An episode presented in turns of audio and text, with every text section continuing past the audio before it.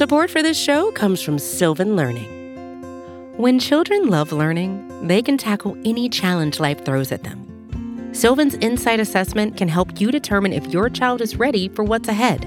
It can also identify gaps in learning and point out areas that could be of concern for your child so they can tackle what's to come. And right now, it's the best price of the year at twenty-nine dollars. Go to sylvan twenty-nine dot com to learn more and get your child's assessment for only twenty-nine dollars. That's S Y L V A N twenty-nine dot com.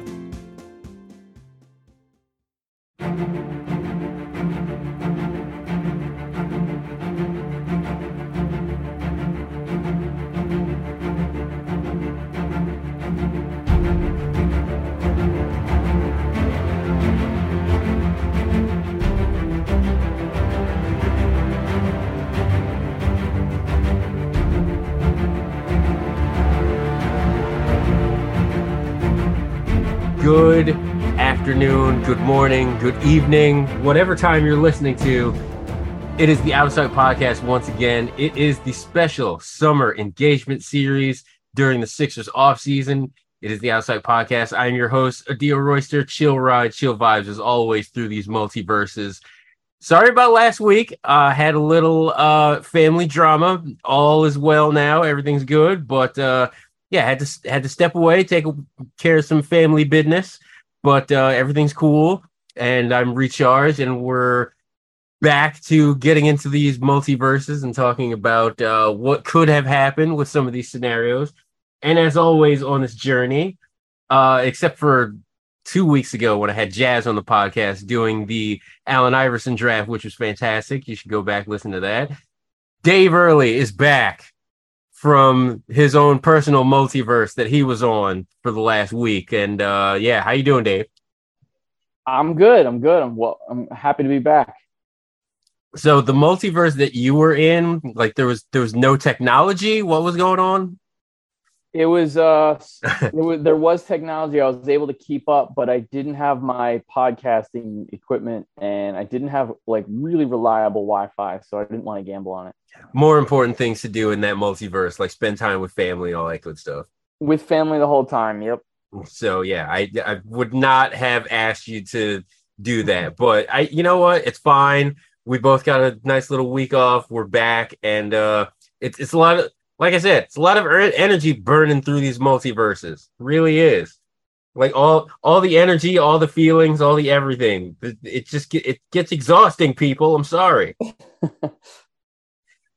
That being said, this podcast is going to be a little bit different because we're spanning multiple, multiple different topics, multiple different multiverses in one podcast. So by the time this podcast is done, we are going to be so drained. We'll still be back next week, but d- damn it, we're we're making up for lost time. This is our way of apologizing for not having a podcast last week. Yeah, some of our multiverse trips are pretty down. Like we revisited the Fultz draft, uh, the Okafor pick. So we have a little bit of a theme of gloom and doom in this multiverse. Like maybe right. we should try to mix in some joy next time. Uh, I'll I'll see what I can do. I mean, it's, the, these multiverses. Listen, Sixers fandom inherently comes with a lot of sadness, and that's and unfortunate, I, but it's kind of the truth, and it sucks. I and know. These are the ones that I signed up for first, by the way. So I'm not knocking it. I'm I'm all right in with you. Right, Dave. Dave is a willing participant in all of this, so like he has no excuse. No excuse. And those of you that download and listen, first of all, thank you for that. But then also, y'all have no excuse either because y'all are willing to go on these wild, sad rides with us as we. You're- You're pausing your your Kevin Durant Nets mayhem to uh, to go back in time with us on some Sixers nightmares, and I appreciate we appreciate that here in Liberty Ballers. Um, so we're gonna start with it's like I said, it's a bunch of different multiverses, and there are ten things that we want to hit, and we'll start with October third, twenty twenty, and that is when the collaborative effort, we'll call it. Was it still a collaborative effort at that point? No. By that point, Morey was general manager. So but...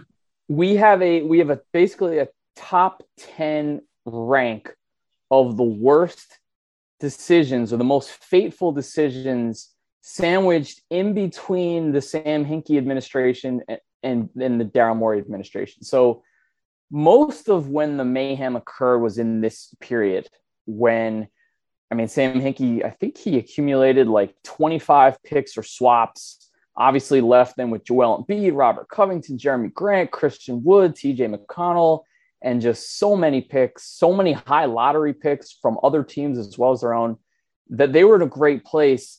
And now you look and they've got like the eighth best odds to win the championship. And it's hard not to think about what might've been. So we're looking back at some of the, the top ten, basically most painful decisions that we're looking at. This one that you brought up, October third, twenty twenty, that was still Elton Brand's led collaborative front office. But at the reports at the time were that like, it was really a group effort. It was Josh Harris, David Blitzer. At one point, Scott O'Neill was heavily involved. Maybe the number three voice in, in the whole, you know, organization, as well as Elton, at times Brett Brown, Scott O'Neill, and, and Alex Rucker, Ned Cohen. So definitely a, a voice, a, a many voice group. And this date was the hiring of Doc Rivers as head coach. Yeah, so that predates Daryl Morey. Uh, they were supposedly like on the one yard line with Mike D'Antoni, having preferred him over Tyronn Lue. Obviously, I think they would have been better off with either of those two names. Clippers fans are giddy. They, they with Tyronn Lue, they finally made it out of the second round, which they hadn't been able to do after all those years under Doc. And he was playing small ball and playing the young guys and doing all the things that it was driving Clippers fans crazy that Doc wasn't doing. Sixers go out and hire Doc to a five-year deal, I believe. Um, And I don't think that that was a good decision. And I think it's still haunting them. I've made no secret on this podcast, the Liberty Ballers Network as a whole, just general musings on Twitter. I've made no secret that my pick was D'Antoni. D'Antoni was my pick. I don't shy away from that. I admit it. I wholly accept it. And all of the smoke that comes with having that preference. Um, yeah. Yeah, I would have been happy with either of those, uh, him, Lue or D'Antoni. Uh, I think they did not pay much attention to everything that went down in the with the Clippers over the last few years, certainly not in the bubble to to go out and suddenly prefer him. I mean, Paul George was complaining like they used me like I was J J Redick. And right. So that's been a quiet as kept sort of knock on Doc as he's not getting a lot out of his number two guy, you know? And I I... I harp on this. We've harped on Doc Rivers a lot on the on the site and in podcasts, so I don't want to belabor the point too hard because let's face it, there's it's a lot has been written, a lot has been said, but for me, it just boils down to the Sixers, whoever made those decisions, however many cooks were in that kitchen at the time, like they saw which way basketball was trending as far as like what is winning, what is not winning, what styles are working. And they basically just said, you know what? We're just going to go against where the N B A is headed. That's fine. We're just going to do that. And I was just like, okay, really? Fantastic. That's that's going to be awesome for us. Yeah, yeah. They did that when they wanted to go big with Al Horford and Joel Embiid. And they did it again with Doc, who, you know, he's got some uh, some antiquated philosophies that I think he's been surprisingly stubborn with. I think he surprised me a little bit, having not learned from the Montrezl Harrell incident with the Clippers and then duplicating a lot of that with Dwight Howard. Playing Seriously. Him, and then eventually, uh, you know, DeAndre Jordan, and just having these glaring weaknesses where if Daryl Morey gives him a roster spot or two to pick his guy and recruit his guy, then that gets etched in stone to the final playoff rotation at the detriment of this team, the detriment of important games like when Giannis comes to vie for the one seed against the Sixers and we see Paul Millsap trot out there and get torched. Oh my third, God. Third. Anyway, let's move on to the next one, number nine. So number nine, April fourth, twenty nineteen.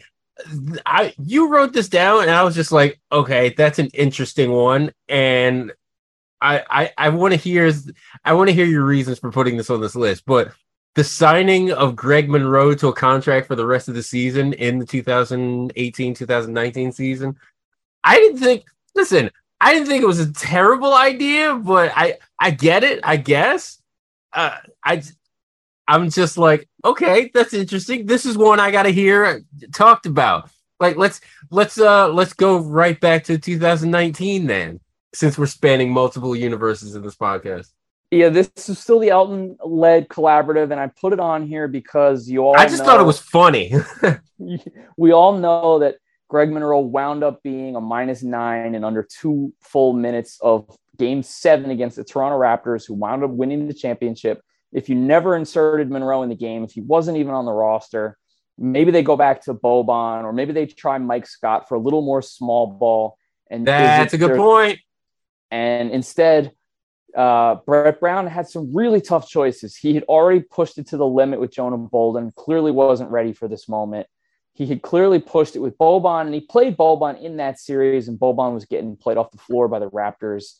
So he played Monroe, who was good in a prior game. I think he was pretty good in game six when they won. So he was like, all right, I'm going to go back to Monroe, but just for two minutes. And he got absolutely demolished. If they never put him out there, maybe something else happens. Maybe he he just says, you know what, let's go with Mike Scott in this instance. Let's go with James Ennis and just play small. And maybe that gets them the win. And uh, and they wound up keeping Jimmy Butler. Who knows? But I, I will say uh, the only positive about Greg Monroe's time in the Sixers jersey is that one game in that Brooklyn series. I can't recall which one. I think it was game six.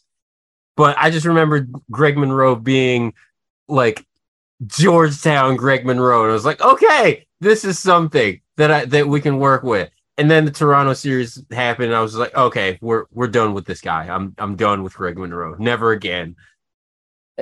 Yeah. All right. So we go to the next one.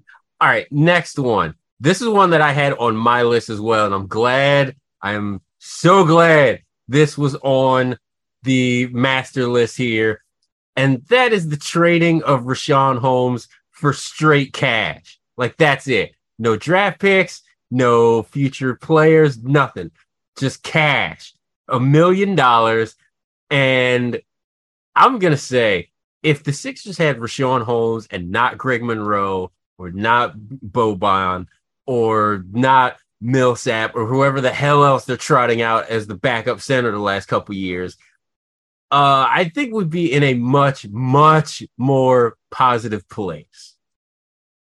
Yeah, this one was the Brett Brown-led collaborative. So Brett, who went on the Rights to Ricky recently and even said, like, I don't want to be judged for, for being the post-Burnergate head of that ship, because just that wasn't my, that wasn't my it. job. I'm, he, I'm the coach.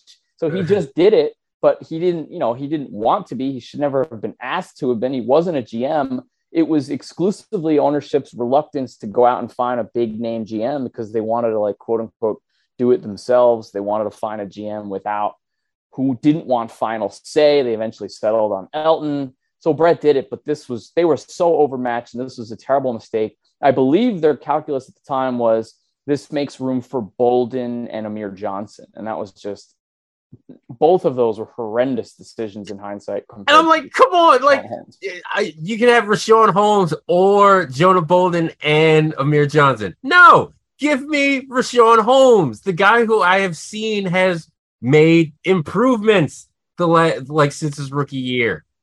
Yeah, let's go to the next one. I can't, and, I can't handle and this. Hold, and hold on. I just want to point out that, you know what? Richaun Holmes was actually signed by the Sacramento Kings the same the following offseason for it was like ten million dollars over two years. You're telling me the Sixers, y'all couldn't scrounge up five million dollars a season for, at the time, I believe he was like twenty-one or twenty-two? He was but, playing starter basketball. He was playing good two-way ball. He'd still be a good defensive player and lob threat for James Harden off the bench. He Jesus. could have spared you. He could have spared you the Dwight Howard incident. Anyway, could have spared them not signing Al Horford. Okay, all right, never oh. mind. Let's just let's just keep going. Keep going. Let's just keep going. Let's just keep let's just keep it moving. Uh, number eight here is just just the entirety of the Brian Colangelo two thousand sixteen offseason. Like, there's just so much here. There's uh, a lot here. So he selected Ben Simmons first overall. I, I didn't have a problem with this at the time. In I hindsight, didn't either. in hindsight, if you were if you were willing to be results based, you could have said, look, if he had signed Brandon Ingram, things would have been a lot better off. But whatever, I don't I don't really knock him for that. I do knock him a little bit more for whiffing on T L C and Korkmaz when Pascal Siakam was on the board. Stop right there. You will not you will not besmirch the the king of my private island, Mister Furkan Korkmaz. You will not do that. Like you will not you will I will not go for Korkmaz bashing on this podcast. I'm just, I'll just say that Sam Hinkie left him the first pick, the twenty-fourth pick, and the twenty-sixth pick in that draft, and he just didn't do a lot with it. He at one point he tried bundling Nerlens, Covington, what became what the T L C pick and the Korkmaz pick were to try to move up to get Chris Dunn. I thought that was a bad decision, especially a bad fit if you knew you had Ben Simmons and you're Chris building... Dunn and Ben Simmons makes zero negative sense. He thought it made a lot of sense, so I'm putting this up there. God then damn he, it. He, Thank God Colangelo's gone. Thank God. Then he signed his boy, good mentor, Jerryd Bayless, to a multi-year contract, which was an instant albatross because a couple of years later, he wanted a max to pursue LeBron and Paul George. Had either of them said, I want to be here, he needs to use an asset to dump Bayless, right? Who, who became a bad contract. So, you know, this need that he inherited from his dad to bring in these vet mentors. Remember, they they sent out a couple seconds to bring in Ish Smith. They nixed what Danny Ainge was saying was like a deal using one of those Brooklyn picks for Okafor, which we'll get to. Christ. Um, so, yeah, th- there was just this terrible need to bring in my guys. We saw it with Bayless. We saw it with Amir Johnson. I didn't like any of that stuff. And I, you're... And you're kind of seeing that with Doc now a little bit. Like he's bringing in his guys, like DeAndre Jordan and uh, everybody else that's been like straight up off, off the off the Doc train. And now Daryl, fortunately, is like, no, I'm bringing in my guys now. We tried yeah, it your no. way. We tried it your way. Your way. Your way has stunk. We're doing it my way. I'm getting P J Tucker. I'm getting Danielle House. Like, no, we're doing this. And then. This then maybe the worst process decision of all. He traded D C. That's that November traded Jeremy Grant to the Thunder. Oh my God! For, for an Ersan Ilyasova rental and a first round pick. Now, the pick became Tyrese Maxey. True. So in a vacuum, you say, okay, it, it makes some sense. But when you realize that he traded that pick later to move up for Ansus Pasechnik. Yeah. And then you realize that if they had had Jeremy Grant and kept him, it would have prevented the organization from feeling we need to give up two first-round picks and, and more for Tobias Harris because Grant would have been the perfect guy to pay twenty, twenty-five million dollars to and slide in at that stretch four, but he actually plays some great defense, and he saves you all those picks that you spent on Harris. Or you can go get Harris anyway, but now you can save the picks because you traded Grant, who's a desirable player. Anyway, right. Hated the process of that trade. I thought Grant had some upside. I didn't understand why they got rid of him. If you get the pick, that's great. But then for the love of all things holy, don't trade it to move up for Pasechnik. That brings us to the next one. Let's go to number seven. So that is Colangelo trading away the pick that became Maxey for Pasechnik. Uh, it's that trade was in two thousand seventeen, traded a twenty twenty first round pick and a twenty twenty second. Uh, to Orlando for the aforementioned Pasechniks, and yeah, good, good, good Lord, yeah. Good, good so this is so preposterous because he trades the pick that becomes Maxey to Orlando for a guy who never plays for the Sixers, who never comes over. Remember all the jokes about yeah, Dario? This yeah. guy really, really never came over. This guy literally never came over, and and he gave them the pick that Elton had to go back and retrieve by sending the number one pick in this draft, which was Fultz. He said, all right, remember that pick that we gave you? We need that pick back. So you take Fultz. So it was like the complete hamster wheel of futility by B C trading up twice in that draft, once from three to one for Fultz, and then later to get into the first round for Pasechnik, trading away just the pick that became Jason Tatum and the pick that became Tyrese Maxey and the pick that became Romeo Langford. You can't make this stuff up. It's so bad. If Colangelo hadn't done Burnergate, he wouldn't have given Elton a chance to go get that Maxey pick back by unloading Fultz, cutting his losses. Thank God for Twitter. That's all I got to say. Thank what? God for Burnergate. um, there's just a lot of like silly trades. trades that make no sense. And, and now we get trades that involve like fake picks. uh, the the failing to trade for the failing to trade away Okafor and Noel, quote unquote, on time, and what you say hoarding a clearly depreciating asset. Asset. Okay, they got they got nothing in this trade. They got nothing in the Jahlil Okafor trade. They got nothing in the Nerlens trade. Like you said, it's in it's written here, fake first and Simba, and then Ja was used to get a second used a second to get Trevor Booker. Like, so Jesus Christ. If you think about the there was the report that Danny Ainge admitted we had a blockbuster lineup with the Sixers in January of twenty sixteen. Remember, this is the time you and I did a recent podcast about it. So shameless plug, go back and listen to our Jahlil Okafor draft. Not podcast. Not shameless, not shameless at all. Go back, listen, give us some more downloads. It's not shameless at all. We do, I, we do not care. It was reported that Sam Hinkie, who still was not fully the man in charge, but still shopping Okafor at the time. Then Danny Ainge went out and said, yes, we had a deal lined up for a player.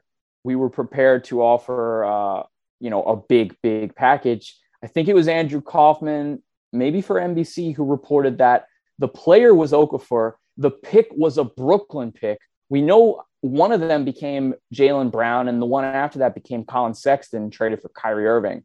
So it sounds to we, me like Jesus. Danny Ainge admittedly was willing to trade massive capital for Okafor, and then Ainge said, but someone on their side backed out.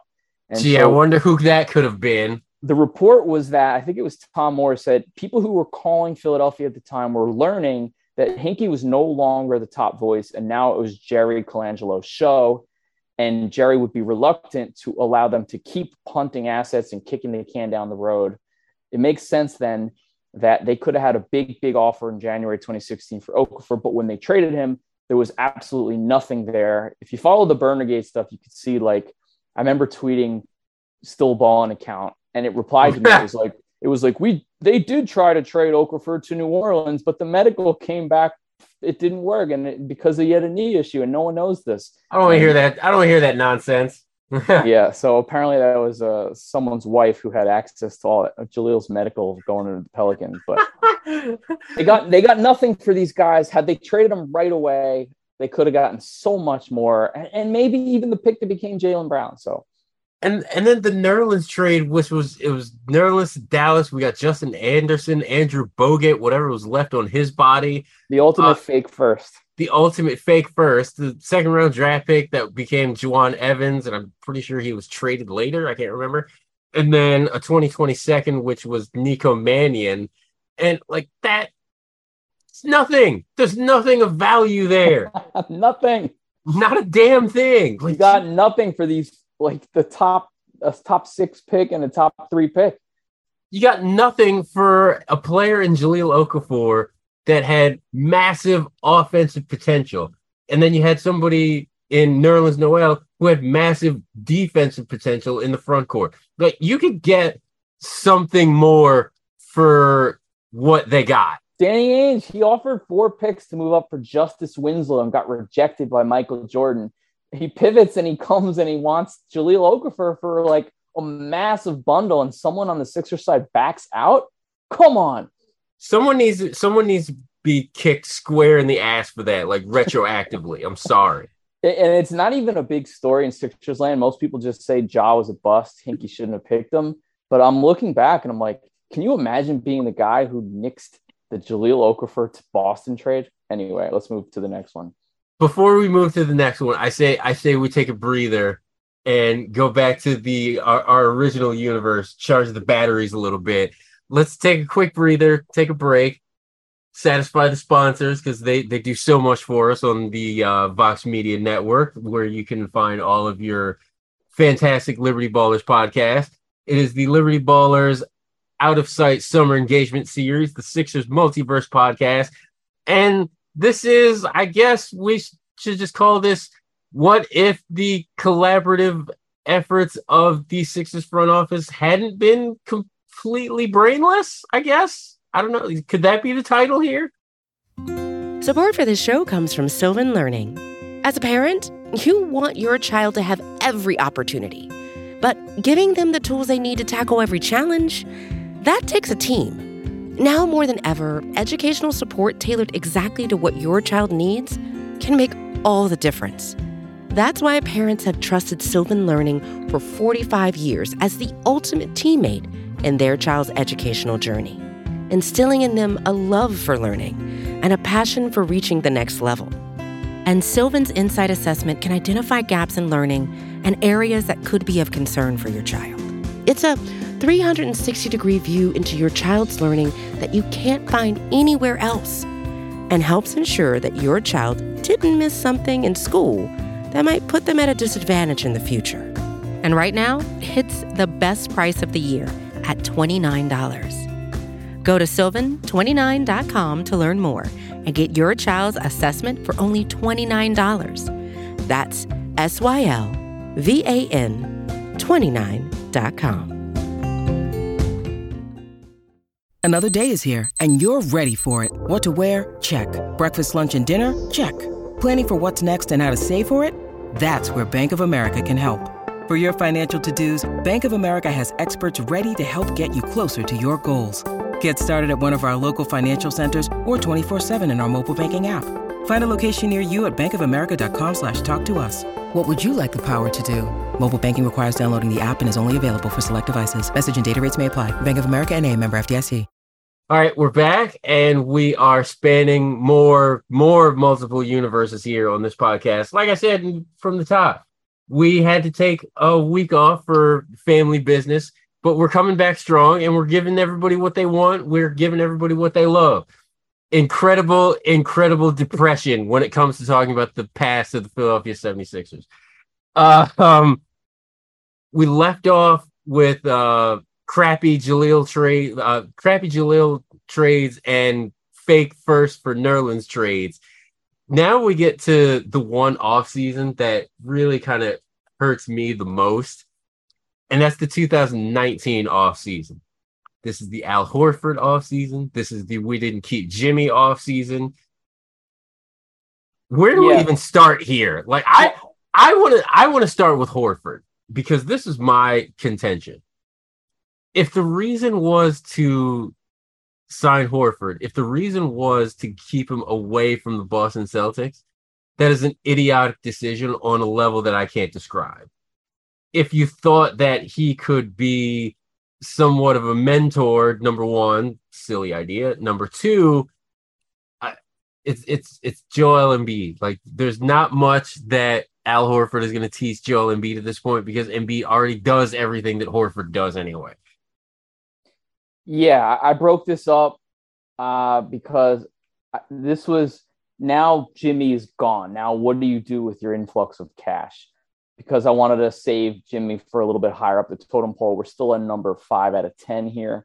But now you have, let's assume you, you tried to get Jimmy and he said no anyway, which we know is not the case. Um, but right. Then, then what do you do? And yeah, I think whatever reason led you to Horford probably wasn't a good reason for this price. That at the time, Zach Lowe and Woj were saying, like, Danny Ainge had a price in mind that he wanted to offer Al, and he knew there was a, t- a mystery team out there that blew that offer out of the water. So he had his walkaway point. Sixers apparently didn't know that walkaway point. Maybe they didn't know what the Celtics knew, that Al dealt with patellofemoral syndrome that entire season. I don't right. know why the Sixers didn't heed those warnings. I knew it. I talked about it. That's why I wrote a piece saying, don't go offer him a huge contract, because guys who deal with knee injuries the entire prior season and are over thirty-two, thirty-three years old are not headed up at that size with that much mileage. So thought it was terrible. There were guys like Malcolm Brogdon out there. Danny Green was still out there. There's a lot of ways they could have gone. If they didn't want to keep Harris, who they maxed, I think they were bidding against themselves a little bit there. I don't know what offer he would have commanded on the open market. I think teams like Utah and Dallas are interested. Maybe the Nets or the Knicks. Um, maybe the Clippers to get him maybe. back. The optics wouldn't have been good if he went back to the Clippers. You spent so much for a rental. But could you have gotten him for twenty-one million dollars instead of, like, you know, thirty-five? I'd be hard pressed to believe they couldn't have gotten a better deal than the one hundred eighty million dollars for five, um, with a guaranteed fifth year that they they got. if you wanted to let him walk, there was the base year salary where you're, you're really only opening up like sixteen, seventeen, eighteen, nineteen million dollars to offer someone else. So it does make sense to try to keep him. But after Jimmy walks, the whole thing was in shambles. They also signed Mike Scott, Kyle O'Quinn, Ennis, Hel- Helnetto, and they maxed Ben Simmons. So like it was just a tragedy of the summer by a front office who was com- completely overmatched and confused. I, I will say this about the Tobias Harris signing, and this is what I'll say about it. I think that if Harris was signed and they used the Al Horford money to kind of fill out the bench a little bit, it probably would not have stung as much. But spending all that money on Harris and Horford together, that makes it a mistake. What if you went out and got fifteen million dollars for Danny Green and then a guy like, I don't know, could you have gotten a guy like Beverly, maybe Seth Curry? Steph Curry, Steph Curry and Danny Green instead of Horford, something like that. Like, I, I would be all for that because there's there would be more shooting on the two thousand nineteen two thousand twenty team, which was a glaring weakness on that team that we've been saying for years and years and years. Uh, Raul Neto was a net negative. James Ennis was a negative. Kyle O'Quinn, I mean, Sixers probably should have signed him like one or two years prior to that season. I just remember me being not so much in the tank for Al Horford, but being very in the tank for Malcolm Brogdon. If they could have gotten him away from, um, I think it was Milwaukee at the time, I was very in on bringing Malcolm Brogdon in. He was somebody that wasn't necessarily, quote unquote, a point guard, but somebody that could play better alongside Ben Simmons and Joel Embiid and bringing in Tobias Harris. If you used the Al Horford money to bring in Malcolm Brogdon, I'd be, I would have been totally fine with that. Yeah, and they might not have been as willing to play ball with the Sixers, who were a rival, as they were the Pacers. You know, they kind of worked out like a friendly, you give us a pick, we won't match this offer. The Sixers, it might have been a much more hostile thing. It's possible. So maybe Brogdon wouldn't have been just a guy they could have paid for and gotten. Um, but on the other hand, if they were willing to pay enough, like Al Horford money, maybe maybe the Bucks just uh, say, all right, fine, we lose. I don't know. It you you hard not to see it through Daryl Morey's eyes, because on the one hand, if they were able to keep Jimmy, Daryl Morey's never here, I'm guessing, because probably Elton not. Looks like, Elton looks like a hero, but the way it played out, he inherits a team who owes so much money. I mean, just exorbitant sums to Al Horford and Tobias Harris. He has to use this twenty twenty-five pick to dump Horford and bring in Danny Green, and now that hamstrings him a lot when he's trying to wheel and deal for other players, like, right? James Harden down the road. Now that he's acquired James Harden, he really can't use any of his picks anymore. I think he'd have to amend the ones on the one he gave to the Nets in order to trade his twenty twenty-nine. So, you know, really, and, really not a lot to work with. And it all started with that Horford contract. And not that I, not that I'm advocating for this, but like if Durant really wanted to come to Philly, like I I don't know what the hell the Sixers could offer anymore. Like they don't really have, like they can make the contract work, but they don't have the they don't have the the draft capital anymore. No, they, they couldn't. And if if in some world there was, like, you're looking at the teams like Toronto, say, assuming they didn't want to offer Scottie Barnes, but they're offering like O G and Gary Trent Junior and three picks, you can't even compete with an offer like that, which isn't even a, a blockbuster for a player of Durant's caliber. Right. So, you know, you, all the best you can do is Tobias Harris, a net negative asset, and Tyrese Maxey, a tremendously positive asset. But for the Nets, they might say, uh, well, not if we have to take Tobias, no thanks. And so you're out of the water for this. Um, just, just a disastrous, disastrous offseason twenty nineteen. And it stinks because they looked at it like, we can do this on our own. We can do this collaboratively. This is what we do in business. This is what we could do together. We make decisions. We have this great team. It's an all-star team of minds. It was the exact opposite, opposite of all that.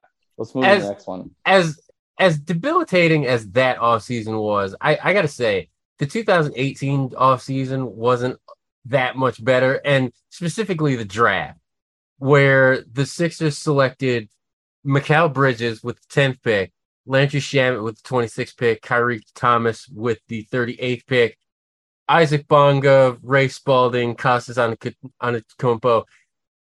And yet they traded Bridges to the Suns for Zaire Smith and a twenty twenty-one first-round pick that became Trey Mann. I'm sorry, but looking back, uh, what if the Sixers just kept Michael Mikal Bridges?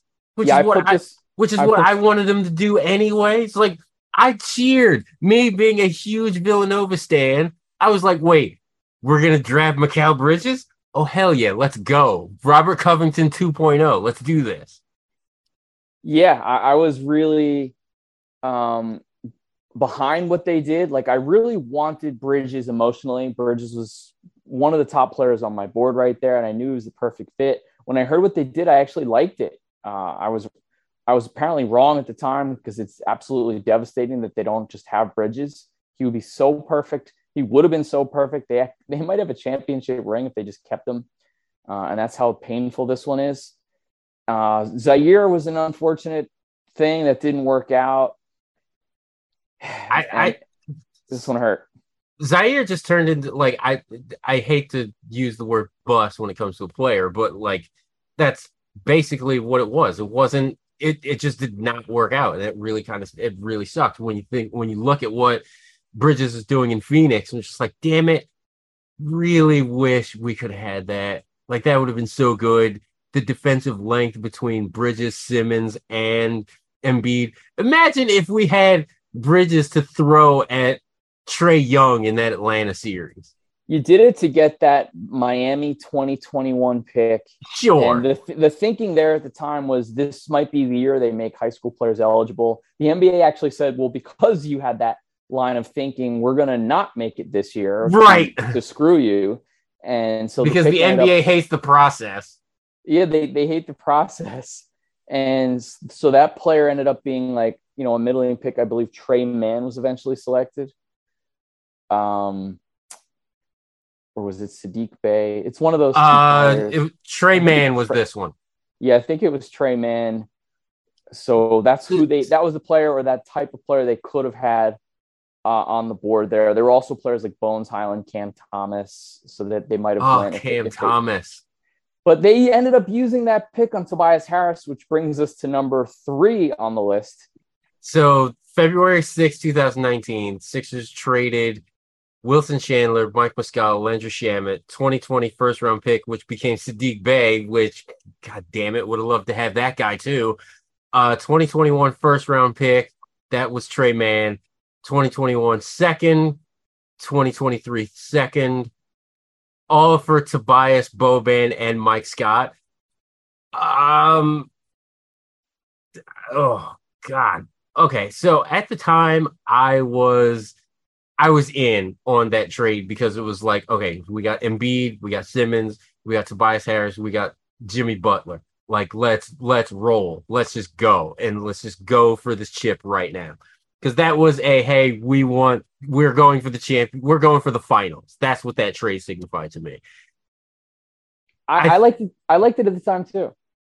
I, I think the re-signing of Tobias along with Horford over Jimmy Butler, maybe not the best choice, but the trade at the time I was okay with. But it just led to all of these things down the line where, like, again, could have had Sadiq Bey. That could have taken the sting out of losing Tobias, I guess, if the Sixers were really in on Jimmy Butler, like they probably should have been. So then you're looking at Embiid, Simmons, Sadiq Bey, and Jimmy Butler. Like Sadiq Bey is learning from Jimmy Butler. Like that's something. Like that's that's interesting. I actually like that idea. Boban, yeah. Boban was fun, I guess, and then Mike Scott became like a cult legend, you know. So th- those things were fun, but outside of that, not, not a whole lot came out of that trade. You look back on it and you think how easily they might have been able to get to just, for one, keep Mike Muscala, who might have been enough to replace Greg Monroe and get him to win in twenty nineteen versus the Raptors. Yeah. They might have been able to wrangle Patrick Beverly somehow. Um, so there was just a lot of, oh, they might have been able to find a way to use Muscala the way the Clippers wound up doing to get Zubac. So there were plenty of ways where if you were on the phone and I was on the phone, we might have prioritized other things. So clearly Correct. They wanted Mike Scott, who Elton Brand had a history with from the sixty-win Atlanta team. Clearly, they wanted Boban, who I think he was a Spur. Maybe maybe that's how Brett Brown was familiar with his work. Is that is that possible? It's possible. Uh, so so yeah, I think uh, I think they had these these little histories or, or reasons for liking some certain players that don't add up to us. Little known, talked about things they could have got. They traded their own twenty twenty pick. You mentioned Sadiq Bey. It was Brooklyn who wound up taking him and sending him to, to Detroit. But the Sixers could have had two back-to-back picks in that draft. They wound up with Maxey at twenty-one. But what if they loved, say, like Desmond Bane, and they kept that pick? Oh. So they, they could have had those two players with that pick. The Sixers could have had the eighteenth pick in twenty twenty-one. They wound up selecting Jaden Springer twenty-eighth. But as I mentioned, like, there were some other nice players like Trey Mann, Bones Highland, Cam Thomas available there too. So those picks wound up being pretty valuable, the ones they shipped out for Tobias Harris in a walk year. Maybe they could have just maxed him anyway, you know, letting him come that summer. So it just really hurt. Uh, there was a little blurb by Yaron Weitzman in his book talking about how after the game, Brett Brown was pulled into a room in the Wells Fargo Center. Elton Brand, Josh Harris, his partner, David Blitzer, C E O Scott O'Neill, and Alex Rucker were already seated. And that was the brain trust that unanimously decided to execute that deal for Tobias Harris. Oh, so it gives, you, it gives you a little peek into how they made decisions at that time and like sort of a case study in, in how not to make decisions moving forward. Because they were so much better with one of Sam Hinkie or later Daryl Morey in charge than this uh, than this group. Now, now we get now we get to the top two. Now, now we get to the the, the universes that are going to be the most painful to travel to, and we're going to start with the two thousand seventeen draft, which yeah. which we have covered singularly on this in this uh, engagement series. That's the two thousand seventeen Colangelo draft. This is the Markelle Fultz draft. Traded a first round pick, a two thousand nineteen first round pick, all for the right to draft Markelle Fultz number one. To move up two spots. So the, the pick that became Jason Tatum, they traded away to the Celtics. If you look at that trade in a vacuum, maybe the trade was fine if they only just took Jason Tatum. We would never, ever have said they paid too much to move up two spots if they picked Tatum, which they Correct. could have done. Uh, and at the time, I can't kill them for preferring Fultz. So maybe you could kill them for trading all that and taking Fultz and not understanding that there was not actually a tier gap between Fultz and guys like Lonzo Ball or Jason Tatum, and just feeling like our guy will be there at number three. Let's see who falls. Maybe that would have been Tatum. Maybe that would have been Fultz. Maybe that would have been Lonzo Ball. Maybe that would have been Josh Jackson. Maybe you consider moving back and trading with the Kings and all the other things that we talked about when we revisited this draft. Right. But the way it played out was absolute mayhem for the Sixers. How could this team wind up with two, two number one overall picks in consecutive drafts who don't like to shoot, who went to small colleges? And, and neither of them play for the team anymore. Ben Simmons and Markelle Fultz in back-to-back seasons are point guards who couldn't shoot. It's just like you literally couldn't make, couldn't make this up. We're we're the only fan base that could make this up, and it's uh.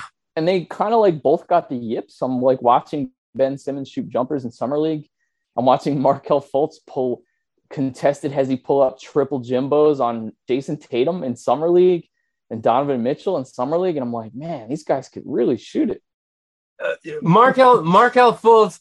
Markelle Fultz is the reason why my Twitter handle is what it is right now. Yeah. And it's unfortunate. And it's unfortunate. And I probably will never change the name anymore because it, it's great. It's just perfect for me. It it harkens back to a time that I wish, I wish was actually a thing in Sixers uh, lore. And it's unfortunate. It sucks. It really does, because I really wanted Markelle to be the who he was supposed to be. This like James Harden, like multi-level scoring guard. Like I thought yeah, that's what it was. A plus teammate. Unbelievable. Uh, great character, really likable kid, and just such an unfortunate thing that happened to his shoulder and his confidence. Last and unfortunately least, it's the the the collaborative efforts by Elton Brand and company to fail to offer Jimmy Butler a max contract, which led to a four-team trade where the Sixers got Josh Richardson and God, what else, what else did we get in that trade? Uh, I I think just, we got just Josh. I think. Oh, we didn't even get draft picks. Oh, that that just makes it sting even worse. Yeah, nothing. People were talking at the time like, okay, maybe they can get Richardson and Winslow. Maybe they can get, you know, like maybe they could get Eric Gordon and Compella somehow from the Rockets. He went there. All they got was Josh Richardson, who for some reason Sixers fans loved at the time. There was not, there wasn't a ton to love.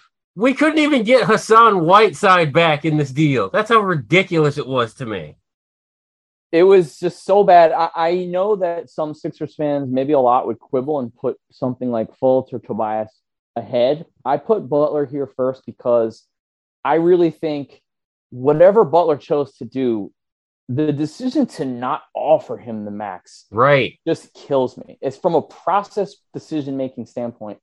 How could you not offer him the max? I don't care if it would have offended Ben Simmons. I don't care if it would have made the decision to sign more difficult for Ben Simmons. You had to do this. He was obviously an all N B A talent, and you had him. Just do what it takes. If he wanted a new coach, fine. Give him the five-year max deal. All of the reporting at the time, from Shams to Woj to Ramona to Rachel Nichols, was that he was looking for a five-year deal. He wanted to feel wanted. He wasn't getting that deal from the Bulls. They didn't want to give him a supermax. He finally wanted to feel wanted. He got it, and he and it didn't happen. Uh, so they didn't offer him a max. I think that they went had a little bit of a back and forth. I think they were basically trying to go through his camp to see, would you sacrifice? Would you change? I know you had an on-ball role. Would you relinquish half of that to Ben Simmons? And that contrasted pretty sharply with the red carpet Miami was rolling out. Like, we right. will make you the absolute franchise. This is your franchise. You are the point guard. You are the small forward, whatever you want.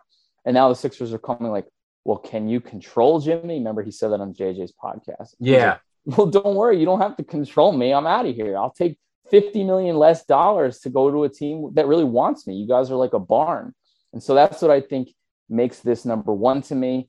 They couldn't have just rolled out that red carpet.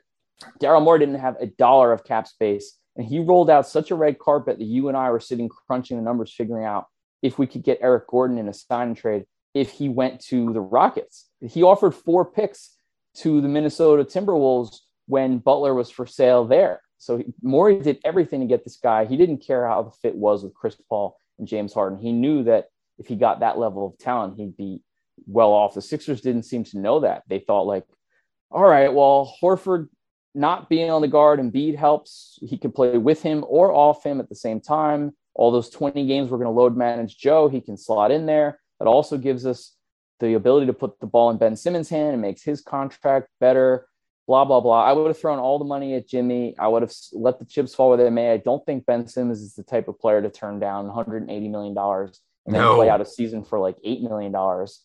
I know he likes his cars. I think he was yeah. taking the money.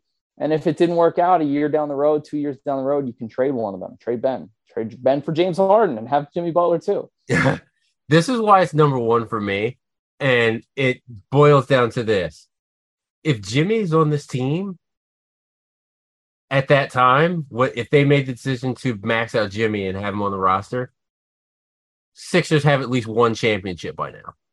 Yeah, I mean, he took a team that wasn't as talented to the finals in twenty twenty, and he, and he took them one three-pointer away again this year. Right. So, so, man, yeah. That's why this is number one for me, because Jimmy on this team starting in July two thousand nineteen, the Sixers have at least one championship, at least one. Jimmy and Joel was so unstoppable. The Raptors couldn't contain it. Uh, it, you know, took, it took the Raptors seven games and – five thousand bounces to get this team off their off their necks. If we rank like the last fifteen champions, we have that Raptors team pretty high because they were stacked. They were versatile. Everybody could defend two ways. It was a really good team, and they had their hands full from the Sixers, who didn't even have a front office who knew how to field a reasonable bench. Like, we're we're out here playing Mike Scott and, and James Ennis and Greg Monroe important minutes. Can you imagine if they had just run it back with that team, but like a real experienced front office could have just fleshed out the bench a little bit? Yeah, imagine if Daryl was the general manager of this team and he was negotiating the Butler Tobias Harris stuff. Oh, my goodness. Yeah, he would have rolled the red carpet out for Jimmy. He would have made him feel wanted. He would have found a new coach if that's what it took. If that's what it took. Yeah, he would have found a way to convince Ben Simmons to just take the money and let the chips fall, and we'll see how it goes with the new coach, and just kick that can down the road once they're all signed under contract, because he would have known his two best players were Jimmy and Joel, and that's half the battle.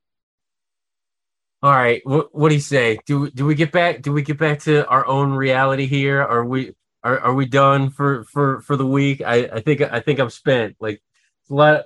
I I got the the batteries of our multiverse traveling vehicle. They're starting to get low, so I feel like we need to get back to our own reality here. Oh, yeah, like I'm just I, now you got me going, and I'm like, even if Ben Simmons was so offended that you maxed Jimmy that he said, "Screw it, I'm playing for my qualifying offer, and then I'm going to leave." He's still going. You you, you could have traded him. You could have traded him in, on like a one year deal, and you would have gotten a mega haul for that that player. Uh, well, plenty plenty more horror stories to come. Maybe one of these days we'll have like a good. Uh, No, no, we're not. We're, Let we're me say not. this. Let me say how, this. That's not how Sam, it works on this podcast. Sam, Sam Hinkie and Daryl Morey are so good that this team has the eighth best title odds after four and a half years of mayhem. Unbelievable. Unfreaking believable. That's how good Joel is. That's how good Harden is. That's how good the maxi pick was.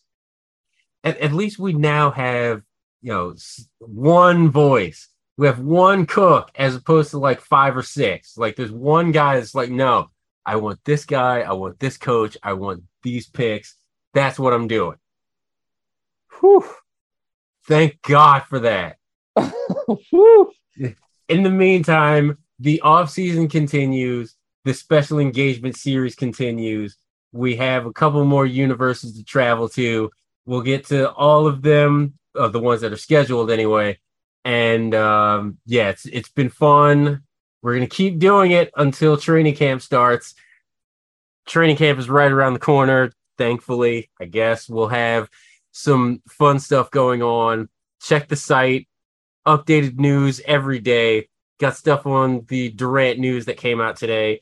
Got all kinds of podcasts coming out with different hot takes and different ideas and things going on in Sixers land. But for now, we are back in our own realities here. And we are going to in, enjoy in, enjoy being a part of the Daryl Morey reality, because it, it's just so much. It's so much better than what we've been doing the last couple of years. I need I need like it's hot here. I need like a sundae after that pot, maybe an ice cream sundae. To cheer uh, I, I'm definitely going to go down and get some water ice at this point. That is definitely happening. A nice, nice. Uh, a nice gelato or something. In the meantime, Dave Early.